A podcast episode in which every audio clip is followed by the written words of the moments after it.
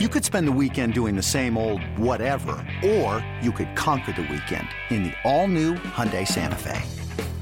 Visit HyundaiUSA.com for more details. Hyundai, there's joy in every journey. We've got the Braves, we've got the Phillies. We'll take it to the top of the first. Nick Markakis at the plate with runners at the corners. Hit hard and fair off the first base bag. Rolls down the right field line. Freeman is in. Flowers to third. He'll run into a stop sign there. And down to second with a double is Nick Markakis. It's two to nothing Braves. The count one and two. Here's his pitch. Big curveball hit on the ground up the middle and through a base hit. Inciarte gets to it quickly. A run will score. Holding at second is Franco, and the Phillies are on the board. The first hit of the game for the Phillies drives in the first Philly run, and it's a 2-1 game. Fires a 2-2 that's lined into right field. Clean base hit. Hernandez is in. Altherr aboard with an RBI single. It's 3 to 2. A new pitcher for the Braves is Jim Johnson. Coming on to try and close it out. Freeman even with the bag at third. Here's the pitch. Fly ball, right field, deep. Markakis back. Looks one way, then the other. That one is gone. Odubel Herrera ties the game on a home run over the right field fence. They are loaded up for Ty Kelly pitch by brothers. Line drive, base hit, left center field, and the Phillies have beaten the Braves. Ty Kelly with a frozen rope to left center. And the Braves bullpen didn't come through tonight. Phillies make it two in a row to open this four-game series. Braves have now lost nine of their last 12 here in Philadelphia. And they've dropped six of their last seven games on this road trip. Final score in 11, Phillies 4, Braves 3. A disappointing loss for the Braves as they lose 4 to 3 in 11 innings against the Phillies on Saturday. Here's Brian Snitker on the loss. Yeah, no, that's baseball. I mean, it's um, that's why you play 27 outs, and you got to get them all in order to win a game. And um, you know, that's the way it goes you talk about games never being over, especially in this ballpark, and it yeah. showed itself again. Yeah, it did. I mean, it was, uh, you know, just you know, pitch away, out away, whatever. I mean, um, we had opportunities break that thing open more than once, and just couldn't get a big hit. And um, Nuke did okay. I thought he was he battled his way through and, and did a good job. We've seen Johnson struggle with that ninth inning role lately. Would you consider making a change there? well, I mean, it, it's I don't know. Everybody I would change to gave up a run tonight.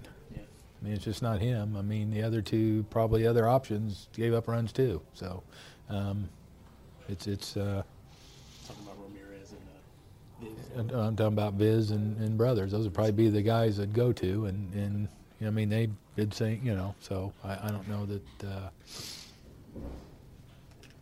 you know, it's, it's something you'd think about, but you know, I don't know that we're there yet uh, Newcomb only got five innings, but did you see some some progress? Oh yeah, no, I, absolutely. I mean, he was battling and, and, got in trouble there in the fifth and got out of it, and and um, you know he's had quite a few pitches for five yeah. innings, but. Um, you know, I, I I'm, I'm seeing a lot of really good things out of him. I mean, he's he's um, he's doing fine. He's he's growing here. Yeah, you know, he just what faced four of the top teams in the game and and um, battled his way through tonight and did a I thought competed and did a really good job. His potential is you know really obvious. His talent is it just a matter of throwing more strikes? Yeah, it's just a matter of more strikes. He's a young pitcher. Uh, it's he's by far from being a finished product and and um, but it, it's you know when he gets the strike zone really good with his fastball, he's got a good breaking ball. It's a it's a put away breaking ball, and when when he you know his command is will continue to I think um, to get better. I mean they don't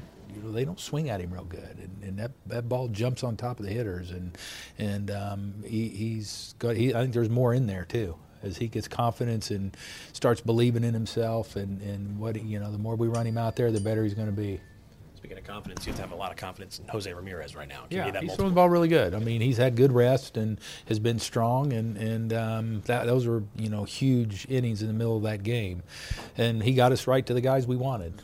And um, we just weren't able to get it done. Sunday, it's R.A. Dickey on the hill for the Braves. He'll square off against the Phillies' Vince Velasquez. Hey, Rob Bradford here. You guys know I'm always up for a good MVP story, and one of the best stories is Wasabi Technology. Wasabi is the world's hottest cloud storage company, and it's become the go to provider for professional and collegiate sports teams, including 20 Major League Baseball teams like the Red Sox and NHL teams like the Bruins and Vancouver Canucks. Even the Liverpool Football Club is getting in on the Wasabi action. So, why is Wasabi the MVP? Well, Wasabi was purpose built to free businesses from skyrocketing storage costs and unpredictable transaction fees that the Amazons of the world are charging. In fact, Wasabi is up to 80% less than those hyperscalers and doesn't charge a cent for businesses to access their data. From Wasabi's AI enabled intelligent media storage, Wasabi Air, to the industry's only cloud storage service with triple protection against cyber criminals,